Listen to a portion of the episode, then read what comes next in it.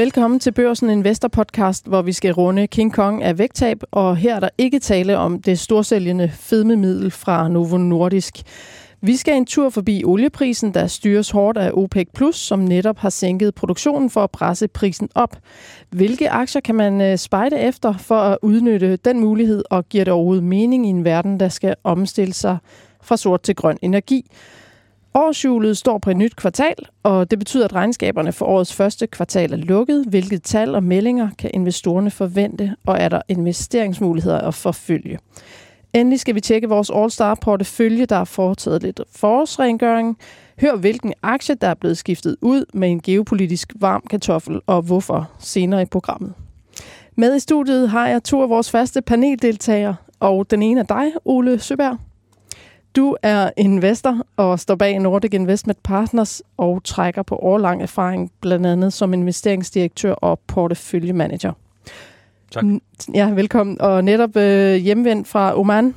Ja, stor, Ole, stor oplevelse. Ja, jeg ser dig lidt som en futurist. Fik du nogle øh, investeringsidéer på turen?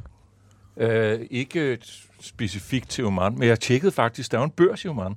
Og den har en børsværdi på cirka 60 milliarder dollar, og det er primært banker og olieselskaber. Okay, interessant. Men jeg undersøgte det ikke mere, for det, du kan ikke investere i det som ikke boende i Oman. Nej. Så men du er de, nødt til at flytte dig til, så hvis du Ja, altså, det er fedt land, altså, men jeg ved ikke, om det skal være årsagen at flytte derned, fordi de har en børs. De, de skal omstille dig, så kan jeg høre. Men velkommen, Ole.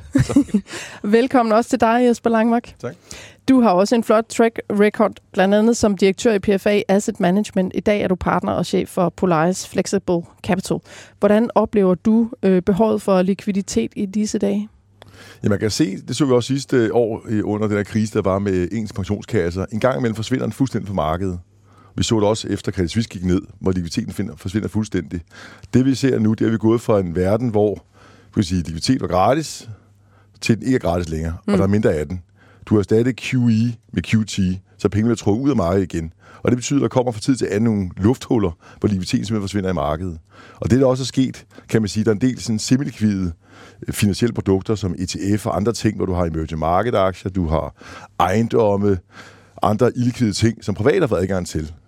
Og hvis folk går ind i sådan nogle semi-illikvide aktiver og pludselig skal ud af markedet igen, så har, giver det en kæmpe volatilitet.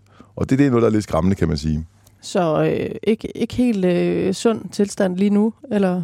Det kan man ikke sige. Nej, Men det giver muligheder, det er det vigtigste. ja, det er vigtigt. Velkommen. Tak. Og øh, Simon Kirketab, investor redaktør på Dagbladet Børsen, du er også med. Øh, velkommen. Og her kommer et øde ø-spørgsmål. Hvilken aktie vil du helst tale om til påskefrokosten for rigtig at smøre samtalen? Åh, oh, det var da et godt spørgsmål, Gro. Ja, men altså, øh, AP Møller Mærsk tror jeg faktisk er meget spændende lige for tiden. Ja, ja, det skal vi så snakke om senere i dag. Vi begynder med snapsen allerede. Velkommen også til dig, øh, der lytter med. Mit navn er Gro Højer Tilst.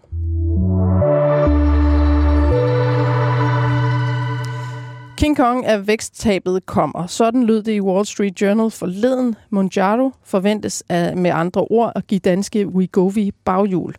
Eli Lillys middel mod væksttab øh, giver i kliniske studier et gennemsnitligt væksttab på 22,5 procent over 72 uger. Til sammenligning giver midlet fra Novo Nordisk 17 procent i snit. Og øh, mange danskere har Novo i porteføljen. Hvis ikke de selv har håndplukket den, så ejer de den gennem deres pensionsopsparinger øh, næsten med garanti. Øhm, og Novo er jo steget øh, rigtig meget. Øh, markedsværdien den er svulmet op til i underkanten af 2.500 milliarder danske kroner. Hvis man har aktien, altså selv i sin egen portefølje, er det så nu, man skal rebalancere, altså og så købe Eli Lilly i stedet for, eller behøver man overhovedet ikke øh, bekymre sig om, at der er kommet en konkurrent, der faktisk viser bedre resultater? Hvad siger du, Ole? Det er super godt spørgsmål, Gro. Øh, da Novo passerede, nu ligger den i lige underkanten af 1100 ikke, i kurs, så da den passerede 800, så fik jeg det samme spørgsmål, og så sagde jeg, det kan da godt være, at der kommer lidt øh, korrektion her. Og så lå den stille en periode, og der vil gået et år, og sådan et sted yderligere. Øhm, når der kommer nyheder ud, som den her fra eller Lilly, så kom det til at tænke på, jeg har ikke kunnet åbne artiklen, for, fordi der er sådan en payment wall på Wall Street ja. Journal, øhm, men øh, de har deres, deres øh, det her, hvad hedder det, Monjovi, det kommer ud af et andet produkt, der hedder Tapizza, som faktisk konkurrerer med Novos Ozempic til, til diabetes 2-behandling. Og øh, til pizza, så vidt jeg husker, har også bedre kliniske data end Ozempic. Men det har ikke holdt Ozempics vækst tilbage. Og, og jeg tror her, når Novo kommer med en opdatering på, hvordan det er gået i første kvartal, så kommer der sandsynligvis en, en, øh, en guidance upgrade, fordi konsensus venter for øjeblikket en vækst i Ozempic på omkring 65 procent salgsvækst, og jeg script data fra USA, de viser, at der er 95 procent vækst i første kvartal. Så der er altså noget, der tyder på, at matematikken i det her, den, det er jo ikke noget, der holder øh, Novo tilbage, at der er et konkurrerende produkt, som klinisk set er en lille smule bedre, eller meget bedre, var det fra 17 til 22,5 procent, ikke? Mm. Så, øhm, men tilbage til det hele. Aktien er jo ikke billig længere. Med en PE på den anden side af 30, så har du altså øget risiko for, at den mindste skuffelse, den giver ja. sig udslag i en 10, 15, 20 procents kursreduktion reduktion Okay. nedad. Men det er jo ikke unormalt, der kommer de her konkurrenthistorier. Altså, øh, Eli Lilly er jo, øh, er jo et selskab, som bliver nævnt øh, mange gange i forbindelse med Novo Nordisk, også på øh, diabetes. Og hvis man skulle sælge i panik hver gang, at øh, der kom nogle forlydende om, at øh, nu var der en konkurrent, der rykkede lidt, så kunne man da godt nok have nået at sælge Novo-aktien mange gange og gået glip af opturen. Og en ting, jeg noterer mig lidt i forhold til den her artikel, der var i Wall Street Journal, det er, at øh, de har faktisk samtidig haft en øh, artikel om Novo også, hvor rubrikken øh, var noget i retning af, at Novo kun lige har krasset i overfladen med Vegovi. Og at øh, der er et kæmpe vækstpotentiale. Så jeg tror, man skal måske lige ja. tage en dyb indånding, inden man lader panikken øh, løbe af med. Så. Altså, jeg har ikke lige tilføjet. Jeg, jeg har tidligere sagt, at Novo skal stige til kur- kurs 2.000, eller inklusive udbytter, til kurs 2.000 inden i 2030. Det står altså ved. Og hvis jeg kan se noget, så er det en upside på de her data øh, på salget lige for øjeblikket. Det løfter faktisk kursmålet ud i fremtiden. Hvad siger du, Jesper? Jeg vil også sige, hvis der ikke havde været nogen konkurrenter til Victoria, så ville aktien også ligge markant højere. Så det er fuldstændig naturligt, det her. Og markedet er kæmpestort. Så jeg ser stadigvæk stort potentiale for Novo fremadrettet. Og jeg er enig med Ole. Altså om, om, om 10 år, så er aktien i hvert fald fordoblet. Det er jeg også ret sikker på. Ja, du må da vide, hvad du snakker om, Jesper, fordi øh, da du var i PFA, der havde du vel nærmest en af landets største øh, Ja, Novo-beholdninger. Det må man sige, ja. Så øh, den er desværre ikke længere. Men jeg vil også sige, at hver eneste gang, jeg selv har trimmet min egen portefølje, har fortrudt det bagefter, fordi de leverer varen hver gang. Det skal man passe på med. Så ikke noget køb af Eli Lilly, for, øh, altså, hvis man øh, balancerer sin øh, Novo-beholdning. Man kan jo spille på begge heste, hvis man synes, det giver mening. Godt. Vi skal lige øh, forbi AP Møller Mærsk også, fordi det var jo så den, øh, du gerne vil snakke om, øh, Simon, men også fordi de meddelte, eller har netop meddelt, at de åbner to fragtruter i luften mellem USA og Kina, og det sker for at sikre hurtigere fragt af tidsfølsomt eller særligt værdifuldt gods. Simon, hvorfor ser vi den udvidelse nu? Jamen, det er jo en del af den strategi, de har med at blive sådan et øh, full-size øh, logistikselskab, øh, selskab, hvor de øh, rykker ud hvor, hvor de rykker på land og i luften også, og det ikke bare er, øh, er til vands mere. Øhm, men lige den der ting, det er jo ikke sådan isoleret set en kæmpe stor nyhed, og det kom jo også ud som en pressemeddelelse og ikke en børsmeddelelse, så det var jo ikke sådan, at, at den var voldsomt kursfølsom i sig selv. Men jeg synes, aktien er spændende lige nu, fordi nu har de jo lige netop udbetalt det her rekordstore udbytte på 4.300 kroner per aktie, som jo er Danmarks historiens største udbytte nogensinde. Og hvad, hvad sker der så med aktien nu? Det har været sådan en, en hånd under kursen, at man har vidst, det kom. Og man kan jo se deres indtjening nu. Den skal jo tilbage på et normalt leje efter corona her. Og kigger man på prissætningen i Mærsk-aktien, så det, den er prissat til lige nu, det svarer bare til indtjeningen sidste år. Men Bloomberg-estimaterne viser faktisk, at sammen øh, den forventede indtjening i forhold til 2023 her, så handler den til en PE 10. Okay. Så øh, det er altså en anden virkelighed, de går ind i. Øh, og øh, hvad kommer der til at ske med kursen på den aktie? Det synes jeg er, er meget interessant. Ja. Hvad, øh, er det en aktie, I også gerne vil snakke om? Jeg, jeg føler ikke øh, særlig tæt. Jeg får deres meddelelse, men jeg er ikke investeret. Hvad med dig, Jesper?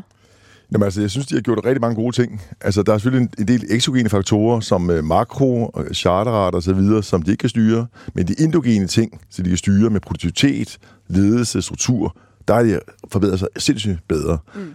i, i forhold til tidligere. Så de er bedre rustet til nedtur nu, end de var i tidligere nedture. Så på den måde er jeg driftmæssigt positiv på selskabet.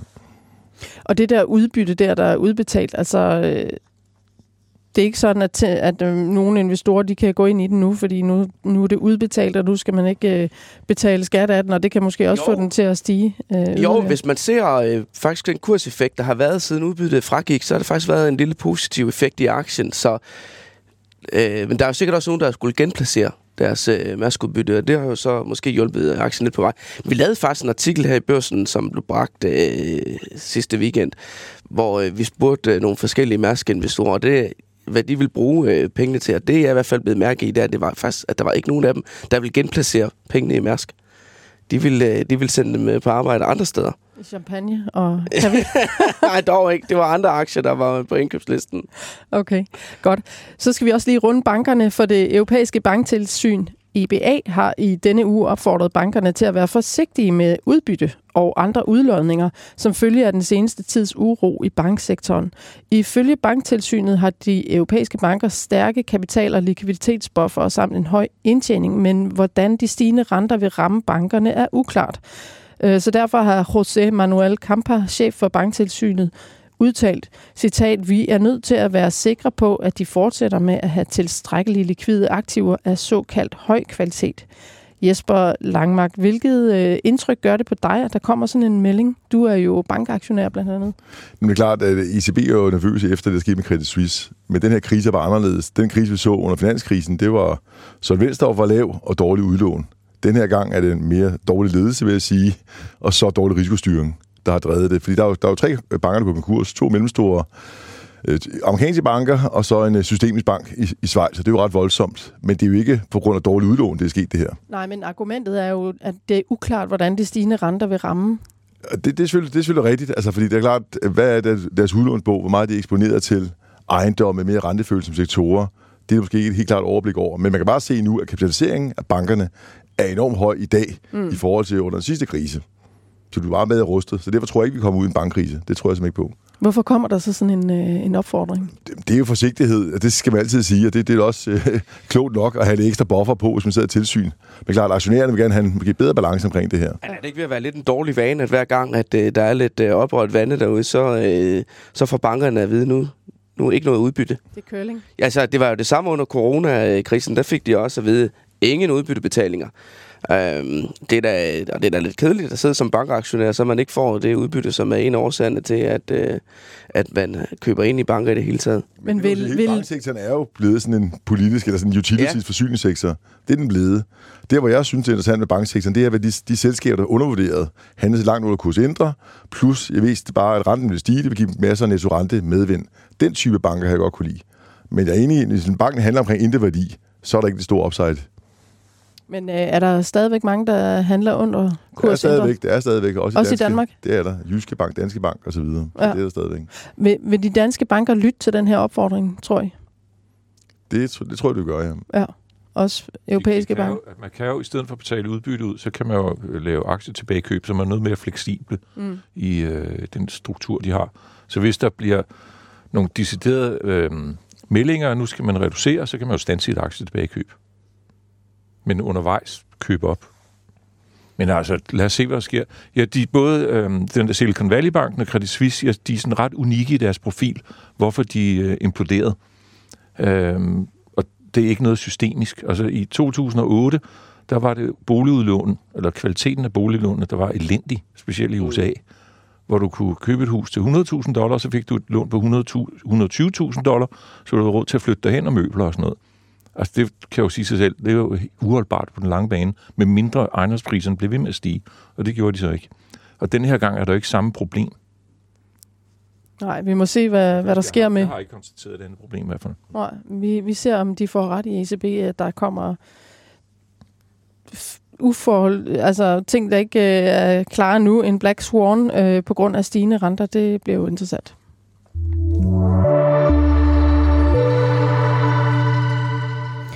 De olieproducerende og eksporterende lande i alliancen OPEC Plus har igen vist, at de vil styre olieprisen, der pludselig var faldet med hele 37 procent fra toppen i sommer 22.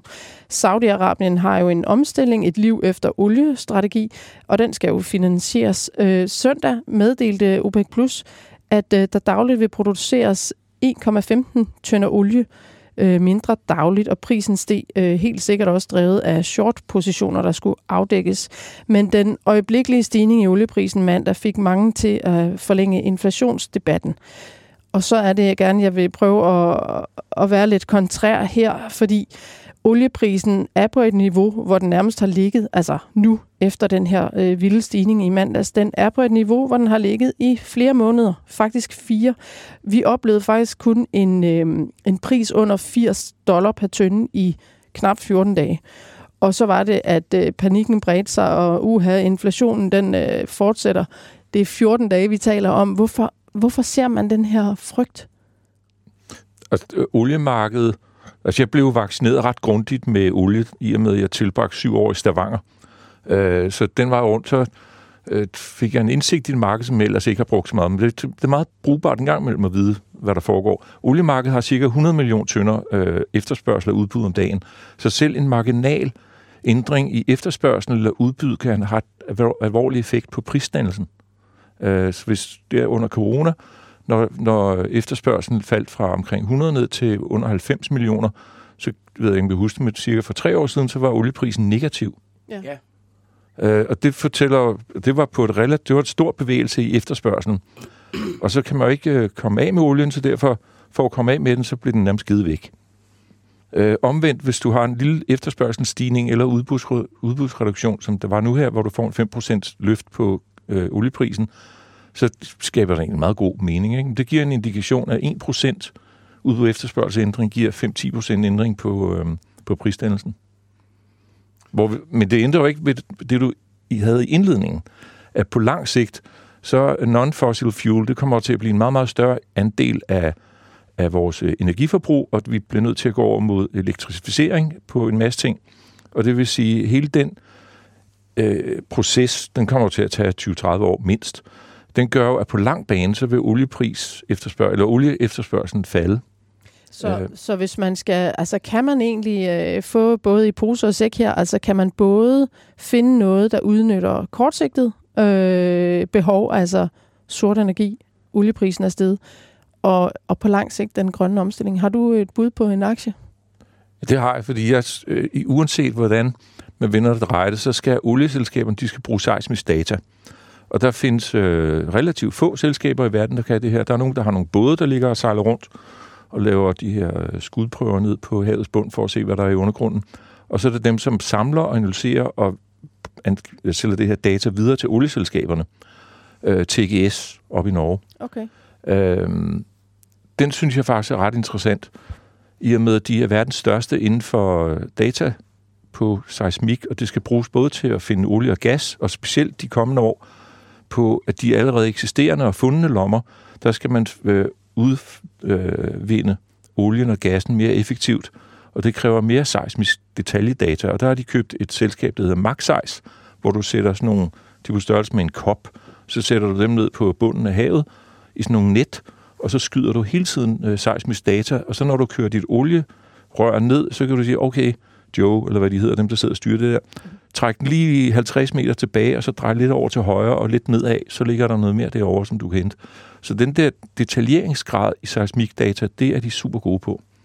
Okay, og hvad med den grønne omstilling? Hvordan så kan de bruge er, der? Eller altså, de er allerede nu, øh, når vi, øh, vi laver det her carbon capture, det er specielt øh, i Tyskland, hvor man samler det op, og så bliver det sejlet op til, sjov nok til Norge, og så bliver det skudt ned i undergrunden. Og når det ligger i den rigtige temperatur og under trykforhold, så bliver carbon faktisk øh, stabiliseret ned i undergrunden. Og det gælder også med seismisk data, så du kan proppe tingene øh, derned. Den forretning er ikke nær så stor som oliegasforretningen selvfølgelig. Og jeg tror heller ikke, den bliver lige så stor på lang sigt. Øh, og så er der et, et øh, nyt, relativt nyt ben, det er, når du sætter øh, havvindmøller op, ude på havet, sjov nok. Så øh, jeg tror egentlig også, du skal lave det inde på land, men der har du brug for at lave øh, en, en seismisk undersøgelse af undergrunden, således at den er stabil til at holde øh, den her vindmøllepark. De, er jo ikke, de vejer jo en del, så hvis du sætter det op i sådan noget mudder eller blødt sand, så kan du jo risikere, at det ikke er stabilt på længere sigt. Så der så er der også en, en forretningsben for dem. Men de to nye her med carbon capture og vindmøller, det er stadigvæk en mindre del af det hele. Så det næste 5-10 år, så bliver det olie og gas effektivitet på udvinding. Mm. Og sikkert også en lille smule inden for helt nye felter. Men hvis du er olieselskab, Altså, øh, Johan Sverdrup-feltet op i Norge blev fundet i 2011. Det kører frem til slutningen af 2040'erne øh, og for at få investeringen betalt hjem. Så i dag, hvis du er et olieselskab og kigger ind i en verden, hvor efterspørgselen efter olie og gas er faldende de næste 20-30 år, så har du ikke så travlt med at bruge en masse penge på at lave helt nye felter. Så du tager mere de lavt hængende frugter fra nu af. Er det en aktie, du har haft længe, den her? Øh, jeg har været ind og ud af den. Jeg var faktisk i øhm, det, der hedder nomineringskomiteen i selskabet, fordi der arbejdede i Norge, så var vi en af de største aktionærer, så jeg kom til at kende selskabet ret godt. Og så har jeg bare fulgt det på sidelinjen. Så mødte jeg dem i december sidste år, og så tænkte jeg, det var da sjovt. Øh, der var nogle nyheder, jeg ikke lige var klar over. Så købte jeg den på stedet, og den er op med 50 procent i år. Ja, det i er norsk, det, jeg i norske kroner. på her, ja. Det, man Ja, Og den skulle, jeg overvejede den faktisk lige der mellem jul og nytår, og ringe til dig, Simon, og sige, kan vi ikke putte den her ind? Men så var jeg sådan, ah, den er sgu nok for risikabel, eller du ved, you never know. Ah, pokkers. Men, men Ole, altså det her med, at du øh, lige nu, så kan du ikke vurdere, om de kan tjene øh, lige så meget på den her, altså på omstillingen, som de gør lige nu på den sorte energi. Men jeg så Exxon Mobil var ude og sige noget i går om, at de kan tjene meget mere på øh, vedvarende energi, energi. Altså det er jo et olieselskab over alle olieselskaber, eller en af dem i USA. Men, men, og jeg ved ikke, om det er en politisk melding, eller hvad det er. Men, men de tror i hvert fald, de kan komme til at tjene meget mere på den på øh, grøn energi i fremtiden. Så Ja, det, det, øh, ja. Altså nu nævnte du, jeg var jo meget... Hvis, hvis, lad os sige, du i det arabiske halvø, der skinner solen jo ret seriøst, ikke? Hvis du får lavet en, en ordentlig solenergiinfrastruktur, og så sender den strøm, der bliver lavet hen, og anvender den til at lave ammoniak eller ammonia, det kan du øh, på 30 bar, kan du faktisk transportere det her rundt, og så har den samme energieffekt som øh, olie. Og det kan du så omdanne til hydrogen. Så hele den ændringsproces, den kommer jo, men det er nogle dyre anlæg her i starten, og der er ikke volumen på dem. Men den dag, der er volumen på det her, så går det til, kommer det til at gå rigtig hurtigt ned med olie- og gas efterspørgselen ja, stranded assets. Jesper, hvad siger du? Ja, hvis vi går tilbage til OPEC, det er jo et ret stort kort, de laver. Altså, det er jo faktisk 1,7 millioner tønder om dagen, som træder i kraft fra maj måned. Og det svarer til 1,5 procent af det samlede efterspørgsel. Mm. Så som Ole nævnte før, ude på efterspørgselsbalancen, de er ret tighte, så det betyder rigtig meget det her. Men det viser også en anden ting. Det viser, at de tolererer ikke olieprisen kun under de her 80 dollars. Så olieprisen er tilbage til niveauet fra starten af året nu. Så det viser også, at der er lidt en putoperation under, hvor langt olieprisen kan komme ned, før at OPEC træder ind. Så det har en stor betydning for hele oliemarkedet her. Og så i forhold til inflationen, nu gik man og håbede på, at det var medvind for at få bekæmpelse af inflation. Det gør det ikke mere. Nu er det neutralt best case. Så der er ikke noget der heller. Og nu kommer hvad hedder, noget Fed skal også ud og med en rentemelding snart. Der er lidt usikkerhed. Stopper det med at hæve renten, eller skal jeg nødt til i gang mere på grund af olieprisen? Det skabte noget usikkerhed omkring det her. Mm. Men det var det, jeg mente. Altså, den er jo faldet 37 procent ned til de cirka 80, hvor den har handlet øh, længe i år. Ja. Ikke? Så, så noget medvind har man vel fået. Altså i forhold man. til øh, Det har kerne. man. Men det var nede omkring 70 dollars, så nu ja, ja, i, rebound 14, igen. i Ikke? 14 dage. Ja. Ja. ja. Præcis. Okay. Øh, jeg vil egentlig også gerne lige høre dig, fordi du ejer jo i øh, vores øh, All-Star-portefølje, som vi skal tale om senere, men nu hvor vi snakker olie, så ejer du jo International Petroleum. Og øh, hvad hedder det, den, har de egentlig en forretningsmodel, der er tunet til grøn omstilling, eller kører de på, på, øh, på den forretningsmodel, de har tjent penge på gennem de seneste mange år? Jamen altså, det- er ikke direkte grøn omstilling, men selvfølgelig i forhold til medarbejder for alle sådan nogle ting, der er de meget, kan vi sige, compliant der. Men det er jo stadigvæk sort energi. Det er olie og naturgas. Mm. Og i forhold til det, der sker nu her i markedet, så er det jo godt for dem. Ja. Fordi nu får du stabilitet omkring de her 80 dollars, og de genererer enormt meget cashflow. Her i januar og februar måned, hvor, olie, hvor olieprisen var lav, aktiekursen var lav, har ligget lavet share buybacks. Og det er jo aktionærvenligt. Så, så på den måde har det været godt for selskabet, det der er sket nu her. Øh, aktien den handler cirka 14 procent, øh, eller der er 14 procent op til den seneste kurs øh, top. Skal vi, skal vi derop, eller hvad? Det tror jeg. Og Ole, jeg fik slet ikke øh, hørt et kursmål. Har du et, eller hvad, hvad f- øh, øh, forventer du på TGS? Ja, der er... Øh, jeg, jeg mener, den, tilbage, den ligger omkring 200 norske nu her. Den skal... I hen i slutningen af året, det er ikke ondt, at man ligger en, en 240-50 stykker. Men når jeg sidder og laver sådan nogle lidt længere øh, øh, ting på det, og der er ikke så mange andre, jeg kan dele. Jeg kan ikke finde noget konsensus eller noget, der ligger efter 2025-26 stykker. Øh, Så det er lidt min eget gæt. Men der øh, kan jeg egentlig se en virksomhed, som hvis de opretholder den her øh, lønsomhed, de har nu, og det aktivitetsniveau, med vækst fra nye områder, så kan jeg faktisk godt se den på den anden side af 350. Mm.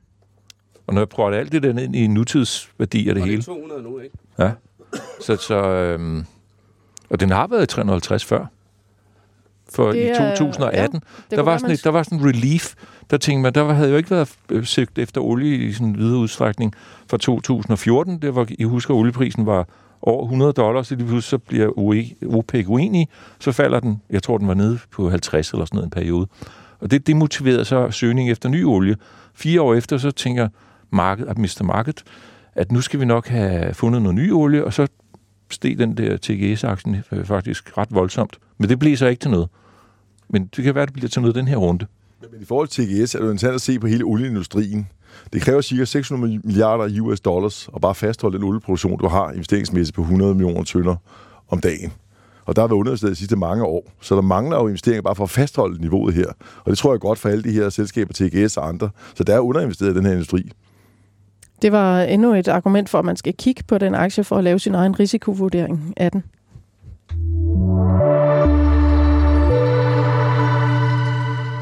Ugen efter påske, helt præcis 14. april, begynder de første store bankregnskaber i USA så småt at dryppe ind, og ugen efter rammer den brede bølge af regnskaber investorerne også på det europæiske kontinent. Ole, Øhm, kan vi forvente at se øhm, første, eller hvad kan vi forvente at se i første kvartals regnskaberne fra de europæiske aktier øh, eller selskaber, fordi dem har du jo lige kigget lidt på. Ja, altså hvis det bliver som øh, Refinitiv konsensus gætter på, så, bliver, øh, så viser første kvartal 23 en salgsvækst på cirka 2% og en indtjeningsvækst på 5,5%. Og det er jo faktisk ret fint. Det er meget, når man taler recession. Det, det fjerde kvartal, vi gik ud af, der var 12% salgsvækst og 17% øh, indtjeningsvækst. Så det er jo en, en øh, lavere vækstrate. Og, og når man så kigger, hvad der egentlig skete i første kvartal på de økonomiske nøgletal, de virker jo egentlig fornuftigt stærke. Så jeg kunne godt forestille mig, når vi begynder at få flere data fra, fra selskaberne, at så føler øh, aktiemarkedet, at nu er der sådan lidt mere soliditet under det hele, og så kan vi måske være heldige, at der kommer et, øh, jeg ved ikke, om det helt kræver held, men vi kan få en situation, hvor vi faktisk får stigende aktiekurser. Okay, er der, er der særlige øh, sektorer eller øh, aktier, du vil nævne, øh, hvor, hvor det vil være godt at kigge? Nu er der ikke særlig mange selskaber, der har været ud og, og komme med forløb i første kvartalstal. Men der var et i går, ikke? Øh, som laver, øh, de laver sådan en kombination af kunstig intelligens og dataanalyse af kreditkortforbrug. Og den steg 80 procent på den her nyhed, som egentlig var egentlig marginal Og op. hvad, hvad var det for et selskab? Det er noget, der hedder Cardlytics, som er i USA. Okay. Okay. Men jeg ejer den ikke, men jeg har den på min observationsliste, for jeg synes, det er super spændende, det de laver. Men det kræver, at man tager sin GDPR-parader fuldstændig ned og åbner helt op for ens kreditkortforbrug, og så sælger man det her data øh, på, eller den måde, man giver det videre, og så får man gode tilbud den anden vej. Og det er mange amerikanere, der er ligeglade med, det der GDPR. Øh, men den steg 80 procent, så det er nok den første... Ja, det kan vi nok ikke sådan den kan vi nok ikke sige. Det er er- en generel tendens. Men det vil ikke undre mig, at øh, bankerne kommer ud med nogle ret fornuftige regnskaber, fordi øh, nettorenterne er højere. Øh, der er på tech-aktierne viser det også, at der er faktisk nogle øh, rimelig fornuftige forventningsopjusteringer, men aktierne er også stedet som, hvordan det bliver på kursreaktion, det må tiden vise. Men bankerne, de stikker ud som et øh, mere positivt område. De europæiske banker, der Ja. lige har været i krise. Ja. Ja. Kun en af dem, ja. ja. Men ja. er det ikke lidt ualmindeligt uh, spændende at høre fra særligt de her amerikanske banker i den her omgang? Fordi den her bankkrise, det er jo sådan en, den, vi ved jo ikke rigtig noget om, hvordan det står til ude i de enkelte banker, og har heller ikke hørt så meget fra dem. Uh, vi kan vel måske få lidt mere data på, hvordan situationen egentlig er derude.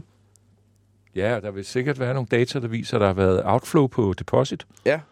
Øhm, og det vil ligesom være det, man kigger mest på. Det kan man allerede se nu jo. Der var kæmpe afflow for deposit, der røg ind i Treasury i stedet for. Det Eller Ja, og det er jo det, der har sat dem under pres derovre i USA, ja, ja. at uh, der simpelthen har været for stort udtræk af indlån. Men, Hvad- men, men jeg kigger på for eksempel, øh, første kvartal har været ganske udmærket, må man sige. Nasdaq er op med 21 procent, S&P op 7 procent, og Europa op med 8 procent. Men tager man for eksempel amerikanske aktier, de er stedet 7 procent. Det er jo et flot tal. Ja. Men dobbeltklikker om det og siger, hvad, hvad er så performet? Tager du de 20 største aktier, der performer bedst, Apple, der er 28 procent. Tager dem, de har ledet hele kan vi sige, kursstigningen. De resten 480 har givet 0 i afkast. Så det er basalt 20 aktier, der har givet hele afkastet.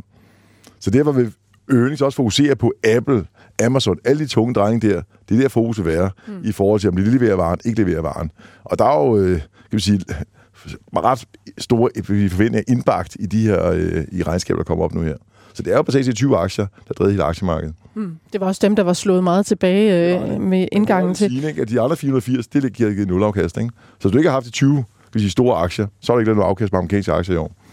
Men hvis vi lige skal lidt tilbage til de europæiske aktier, er der nogle, er der nogle sektorer, der, der fremadrettet vil kunne nyde godt af den situation, vi er i? Ja, spørgsmålet er, hvordan det er indiskonteret, ikke? Fordi den, der har bidraget mest til europæisk performance i år, det er LVMH eller Louis Vuitton. Luksus. Øh, luksusvarer. Og nu kommer kineserne, der er vist noget om, at de har, der er en del pas, der er udløbet i Kina. Der er 120 millioner pas i Kina, der er en del, der skal fornyes. Men altså, øh, jeg tror, der kommer mange flere asiatiske turister til Europa den her sommer, end der har været de sidste tre sommer. Og hvordan det er reflekteret i aktiekurserne, det ved jeg ikke, men en, en taske hos, øh, det har vi vist talt om tidligere, ja, vi, ja. på, på, på Champs-Élysées, hvor man kan få penge som europæer at gå ind og købe en taske til en kineser, for ja. de må kun købe en om dagen. Ja. jeg ved ikke lige, hvordan LVMH, hvad det, om det er en vandrehistorie eller hvad det er, men den, er, den viser i hvert fald, at der er meget stor efterspørgsel, og prisforskellen betaler faktisk flybilletten på dyre tasker. Det er ikke sådan en helt lille taske. Det er et godt studiejob, øh, man lige kan tage sig der. Nå, men så luksus øh, har klaret sig godt, men vil det også være det, der vil kunne... Øh, altså, hvis kineserne kommer tilbage og får deres... Altså, det er et lavpraktisk problem, at deres pas er udløbet, men holder kineserne sig ikke lidt tilbage, altså i forhold til, hvad vi øh, troede ved indgangen til, til det her år? Altså, der øh, snakkede alle om, nu blev vi oversvømmet af tu- kinesiske turister, men har de ikke lært af coronakrisen, at de behøver ikke bruge så mange penge, som de tidligere har gjort? Man kan se, at kinesisk økonomi er ikke kommet op i gear, som man regnede med det er skuffet i forhold til forventningerne. Det er der ingen tvivl om.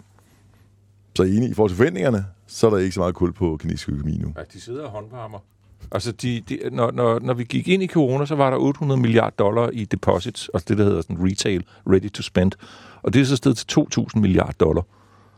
Så de, de har altså pengene stående henne i banken, eller hvor de beholder dem men stadigvæk luksus øh, vil kunne, vil kunne trille og banker, sådan som jeg hører jer. Øh, er det? Ja, du, der er sådan nogle, øh, hvad hedder sådan nogle fugle i, knejfugle nede i minen, og det er de kinesiske, øh, eller de her Macau-casinoerne.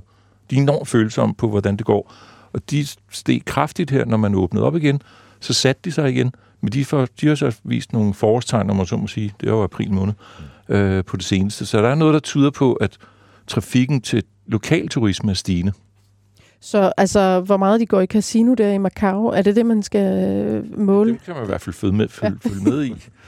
Og de, de er, der er en masse af statistik, som de sender ud hver måned på, hvordan det ser ud med besøgende osv. Mm. Men lige, øh, lige for at runde af, altså så første kvartalsregnskaberne, vil de komme ud, altså hvis vi øh, skal sige dumpet, bestået, flad, øh, flad karakter, hvad, hvad, hvad tror I, man kan forvente af dem? Jeg tror, at de kommer til at leve op til konsensus, men de skal jo gerne overraske for, at kursen stiger yderligere. Og der er jo meget indbagt i kursen allerede nu. Så jeg tror ikke, at Q2 bliver sådan et kæmpe stærkt aktiemarked kvartal.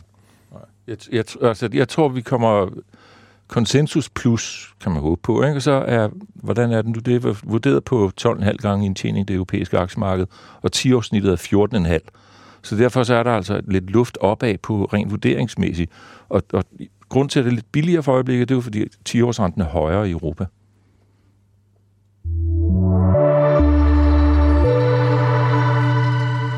Så kommer der et lille påskeæg her, fordi øh, jeg vil faktisk også gerne lige runde lidt en likviditetskrise. Fordi læser man i Financial Times, kan man fornemme, at der er optræk til noget stort og vemmeligt. Avisen øh, har blandt andet skrevet om, hvordan den europæiske centralbank er bekymret for, at den seneste tids øh, bankuro vil forværre belastningen på det kommercielle ejendomsmarked og, citat, skubbe sektoren tættere på krisen. Fonde, der investerer i illikvide ejendomsaktiver og tillader investorer at trække deres penge ud med kort varsel, er udsat for et likviditetsmismatch, der kan tvinge dem til brandudsalg, citat slut. ECB vil gerne, øh, ifølge Financial Times, indføre forskellige krav for at skærme for de her sårbarheder, som øh, ejendomsfondene står overfor. Jesper Langmark, vil du forklare problematikken? Altså, når ECB melder den slags ud, så er det vel alvorligt og noget, man skal lytte til, eller hvorfor gør de det? Vi taler om det i starten af udsendelsen her, og det er jo de der sådan, semilikvide aktiver, som, som ejendomme og emerging market aktier, high yield bonds, som alle har fået adgang til via ETF og andre strukturer. Hvis folk lige pludselig ud af dem her, så starter jo kø ved, ved, ved udgangen, og så, så, så stiger volatiliteten enormt voldsomt. Og det er jo et problem. Så, så det er jo det issue, de adresserer her. Og, og er det noget, øh, folk de løber ud af? Fordi ja, det er det, det, de kan komme ud af. Det er Men det, det er hvorfor er det. har folk virkelig brugt alle deres penge øh, nu? Jamen det er jo igen, det er noget, som ikke er særlig likvidt, og folk får adgang til det. Og så vil folk lige pludselig ud igen. Så kan du ikke bare realisere det. Altså, hvis du sidder i en ETF i noget børsen til aktier, Apple osv., kan du gå ud og sælge det. Det kan du ikke, hvis du har en, øh, en øh, kontorbygning i øh, Nyhavn, eller hvor du har det henne. Det, det kan du ikke bare likvidere på den måde. Så det, det, det, skaber, det er bare et illikvidt aktiv, folk har adgang til. Og der kan man ikke bare sælge underliggende aktiv på samme måde. Og det, det skaber den her øh, kæmpe volatilitet i sådan nogle illikvide fonde her. Ja, jo hurtigere du så skal ud, jo længere skal prisen ned. Det og det skaber jo en ond negativ spiral, ja. og som kan ramme ejendomsmarkedet og komme til at gøre rigtig ondt. Hva, se, hvad med? Så man det her med, med Deutsche Bank, der var også usikker omkring det. Det var nogen, der handlede et meget, meget lille beløb i øh, sådan noget CDS'er, Credit Default Swaps. Lille beløb, men det var også ryste hele markedet. Ja. Så, så de der små illikvide ting, du så også her med øh, det der ansvarlige kapital, der hedder AT1'er, efter Credit Suisse gik konkurs, eller blev opkøbt, men øh, det der hedder AT1'erne, de tabte i hvert fald alle deres penge, det er helt sikkert. Der var ECB ude med en melding, stort set lige efter, og sige, hør jeg, det kan ikke ske i øh, EU det her, der vil aktionærerne altid tage pengene før dem, der har ansvarlig kapital. Men der, der, der var markedet, al likviditet forsvandt i markedet. Der var også panik der. Og det opstår lynhurtigt i sådan nogle illikvide ting her. Må jeg, må jeg lige høre, fordi PFA, de har jo siden øh, 2012, tror jeg, der er opbygget en ejendomsportefølje, der udgør 12 procent af PFA pensions samlede balance. Og der øh, fylder kontor og boliger rigtig meget, og det er fordelt på altså, øh, Danmark og og EU-lande. Altså, de har også andet, men det er ligesom de store klumper.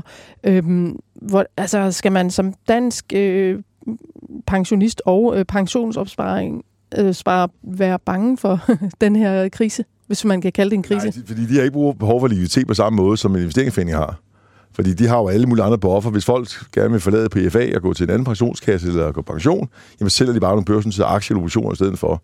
De 12 procent i ejendom, de ligger der bare. Så de har ikke behov for at likvidere dem på samme måde. Men hvis de låner en investeringsforening, og folk vil ud, så skal de jo likvidere dem. Så derfor som auktionskunde kan man være helt tryg. Det ligger stille og roligt der, og de har masser af likviditet til at give buffer, hvis folk trækker pengene ind og ud. Skal man, så, så det er primært ejendomsinvesteringsfonde, øh, man... Øh, ja, der, der er lige set et problem. Mm. Og, og hvor, hvis man er kontrær og, og lytter til Warren Buffett, investeringsskuen, som jo, hvor man skal være frygtsom, når andre de er grådige og omvendt, altså øh, grådige, når andre er frygtsomme. Er det så nu, man skal rykke ind i ejendomsfonde, øh, eller hvad? Ja, jeg tror faktisk, at det er en god mening at faktisk købe ejendomsfonde, som er børsnoteret, for de har reageret på, hvad der sker i markedet. Fordi nogle af de unoterede ejendomme, de har ikke reageret endnu. Så i virkeligheden, kunne man det, så skulle man købe de børsens ejendomsfonde og sælge de unoterede ejendomme. Det er nok en god investering. Men... Og derfor tror jeg faktisk også, at du vil se nogle af de store amerikanske kapitalfonde begynde at købe ejendomsselskaber i Europa. Fordi de har en stærk dollar i ryggen, og kan købe de her til en lav valuation i forhold til, hvad amerikanske aktiemarked handler på så er der jo også rigtig... Altså, i Sverige, der har de jo været ramt af, af øh, en krise i, i ejendomssektoren. Der er rigtig mange af de her svenske ejendomsaktier, der er faldet ekstremt meget øh, det seneste år, og det er blandt andet Balder, Castellum, Fabergé og Catena. Det er bare for at nævne nogen. Øhm, kunne det være et område, man skulle kigge på, eller skal man være lidt forsigtig? Sverige er jo hårdt ramt også af høj inflation, og de har jo et andet øh, lånemarked. Altså, de kører meget med fleksible øh, renter i deres lån. Ja, markedsrente, ikke? Mm. På den korte ende. Ja, det var æble renter. En typisk øh, herr Jønsson, eller hvad det hedder, de ved, at det er meget mere rentefølsomt end dansk boligejer. Så derfor er det enormt følsomt, hele det her svenske marked. Og de har bare kørt det her i mange, mange år. Så der er ingen tvivl om, at de har det hårdt, og det får det også hårdt fremadrettet, fordi Rigsbanken med inflation på 10% er det svært for dem at sætte renten ned. Så renten kommer til at forblive ret højt, i højt på, i en længere, på en længere periode her. Så jeg vil også være bekymret for det svenske boligmarked. Og så i forhold til de her børsnoterede øh, ejendomsselskaber, så er det jo helt centralt, om de har styr på deres finansiering. Og øh, renteudgifterne der. Og der har vi jo set øh, nogen, der har været ude og skulle refinansiere sig, hvor det lige pludselig er blevet meget, meget dyrere, hvor at øh, grundlaget for hele deres forretning, det ser meget anderledes ud efter den refinansiering, de gjorde før.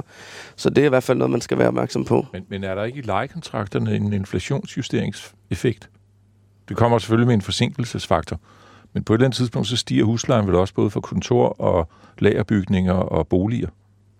Og det, hvis ikke råd til at betale huslejen. Hvis du har, ja, hvis du har sådan en mellem... Ja, selvfølgelig, det, hvis folk flytter ud af den ene eller anden grund, så er det et problem, ikke? Men du har sådan en mellemperiode, hvor din finansiering kan spise mere end det, du får ind af cashflow fra lejerne.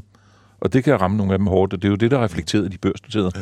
Sådan en som Balder, de, jeg tror, de har en net asset value på halvdelen af den nuværende aktiekurs. Så hvis og man sidder... Det efter du stripper det hele. Ja, så hvis man sidder og kigger på ejendomsfonde, så skal man lige kigge på, hvad har de i, i porteføljen? Har de svenske, og hvad er det for nogen, og hvordan ser deres øh, kapitalstruktur? Men altså generelt set i forhold til ejendommen, der er jo ikke noget mærkeligt i, at tingene brænder lidt på øh, rundt omkring derude med de rentestigninger, vi har set. Og så skal man jo huske på som investor, at en øh, krise er jo også øh, ofte øh, den største mulighed. Og der kommer der til at komme øh, muligheder inden for det segment her også, så der tror jeg, der er absolut, man skal have øjnene åbne og kigge, hvad der kommer.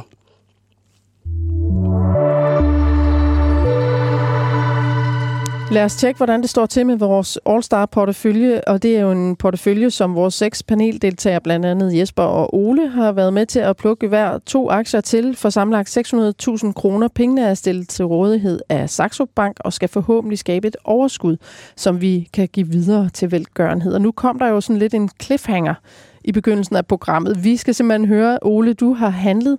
Hvad er røget ind? Og en cliffhanger. da, da, da, da. Mission Impossible. Nej. det håber jeg ikke. jeg ser for mig der, hvor han hænger uden på det der højhus nede i Dubai. Øhm, jeg har byttet...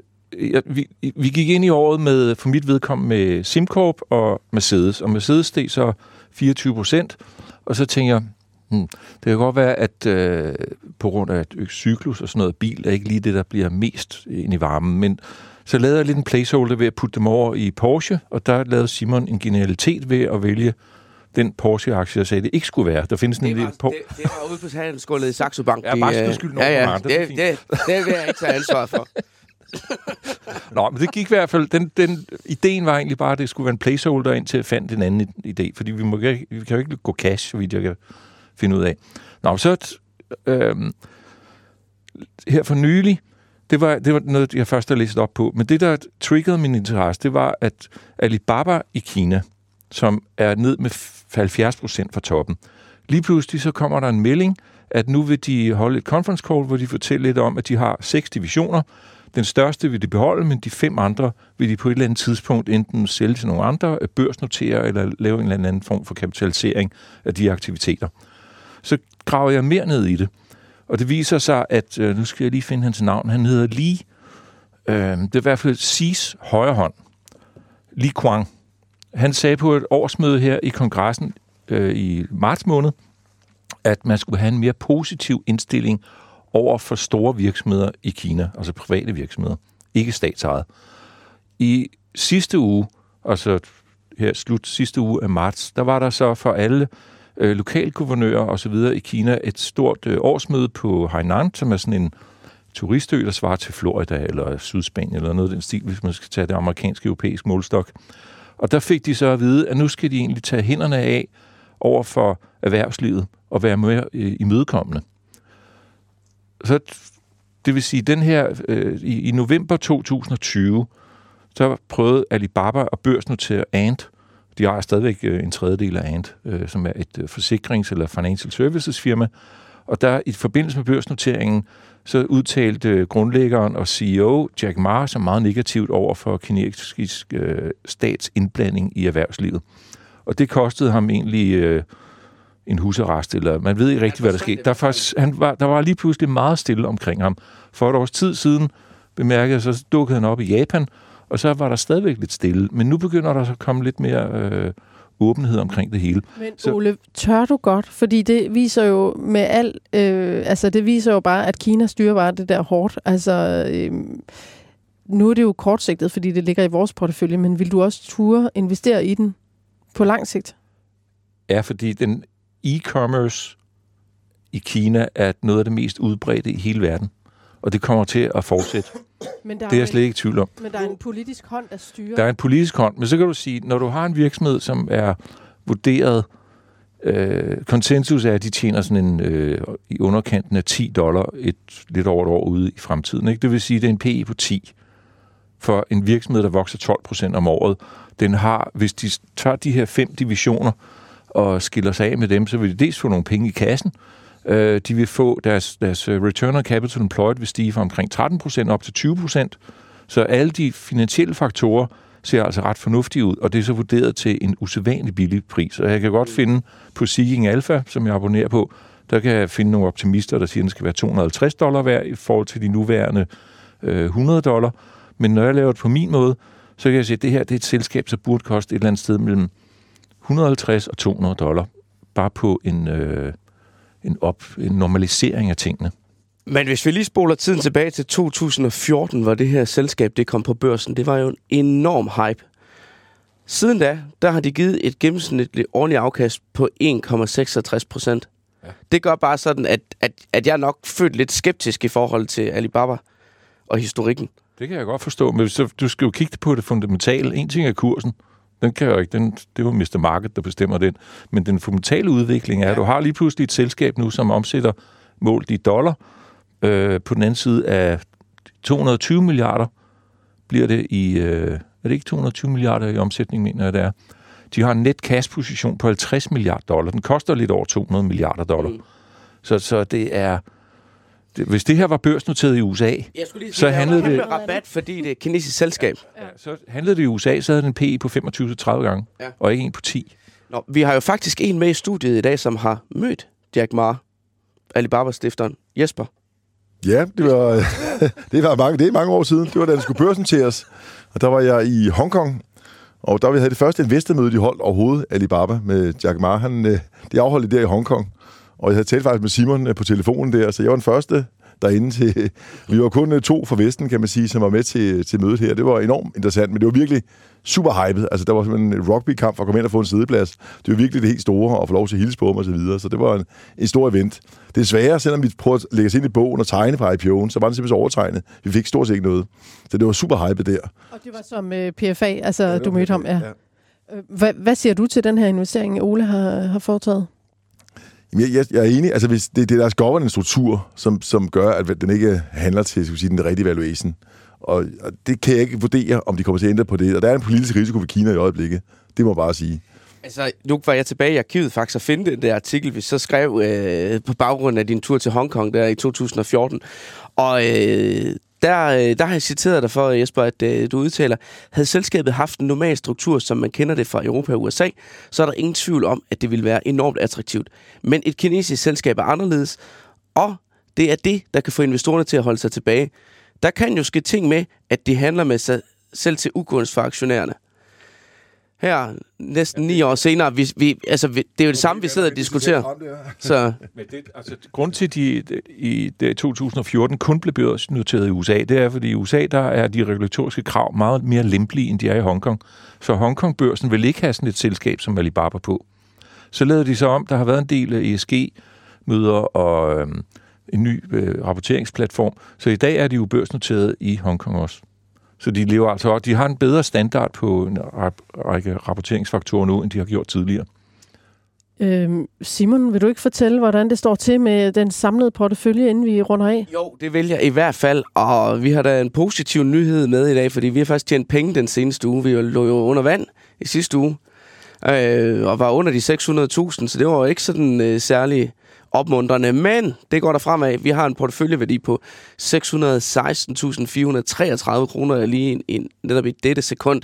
Så det er jo ikke sådan, at øh, vi kan have armene op over hovedet, men øh, vi har da mindste ikke underskud.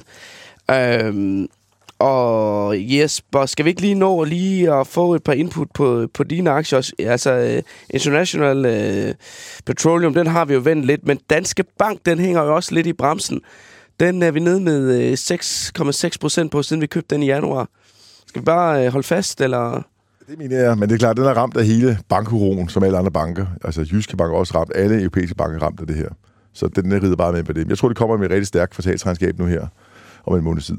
Og så kommer der i start juni, holder de kapitalmarkedsdag. Det er korrekt. Det er altså the big trigger. Hvad de hiver op af hatten der? Hvad kunne Ej. det være? Hvad håber du på, Ole? En strategisk review af de øh, enheder, som ikke skaber en ordentlig lønsomhed og, og koster en del kapitalbinding. Det Strategic review oversat til dansk, det betyder frasalg. Ja. Nå, det må vi så se, om det kommer på banen. Vi kan lige øh, som afsluttende bemærkning sige, at hvis man vil se på det følgende i sin sammenhæng, så øh, lægger vi et link ind i øh, podcast-teksten til Saxo Banks hjemmeside, så kan man se alle positionerne derinde. Det var, det var, hvad vi havde på programmet i denne uge. Påsken står for døren. Jeg håber, du har fået gode idéer til, hvilke aktier du vil bringe med til din bordherre eller dame ved påskebordet. Ris, ros eller emner, vi kan tage og kigge på, øh, tager vi selvfølgelig gerne imod, og så skriv gerne til investorsnablag.borsen.dk. Næste gang vi skruer op for Børsen Investor Podcast er 12. april. Tak til jer i studiet, Jesper Langemark, partner og chef for Polaris Flexible Capital, investor Ole Søberg, Nordic Investment Partners og Simon Kirketab, investorredaktør på Dagbladet Børsen. Arjuna Alexander Kolkur Sørensen stod for teknikken. Mit navn er Gro Højer Tilst. Tak fordi du lyttede med.